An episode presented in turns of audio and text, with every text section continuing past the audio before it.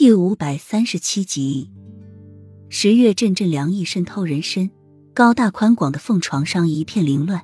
又没赤身溜体低躺在床上，单薄的丝被只将她重要的位置遮住，刺着龙凤呈祥的橘色被单上还沾染着几滴鲜艳的血滴。又没光洁柔腻的肌肤上很明显的带着欢爱过的痕迹。太阳已经日照西天，而又梅依旧在美滋滋的睡着，带着享受而甜美的笑。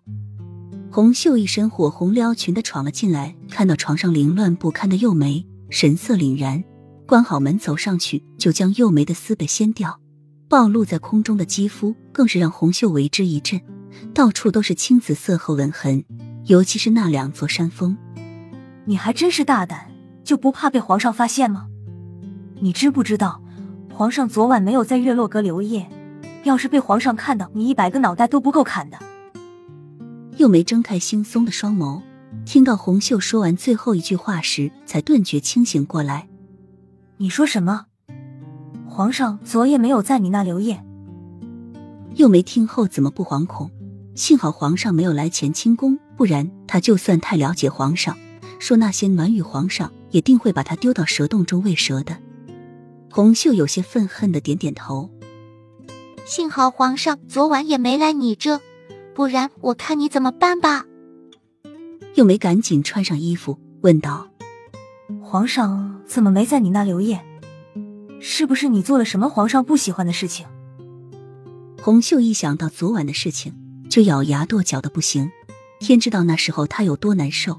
如果此时进来一个男的，他肯定会像一个荡妇一样不顾一切的扑上去。昨晚他可是难受了整晚。我都是按照你说的去做的。谁知道皇上最进入最关键的时刻，突然拂袖离去，害得我好苦。红袖越说越激动，果然是碧云国最俊美的男子，他昨晚简直就要看痴了，眼看着自己就要成为他的女人了，他却突然走了。他不懂当时的情况，他是怎么忍得住的？原以为皇上是到了皇后娘娘这，可是，一打听皇上也没有临幸乾清宫，而是回了自己的寝殿。又没有些诧异，他在皇上身边六年了，对皇上的习性算得上是了了如指掌了。皇上收了红袖，自然回去宠幸红袖。但是谁知皇上竟然会离开，也幸好皇上没有来乾清宫，不然他真的要完蛋了。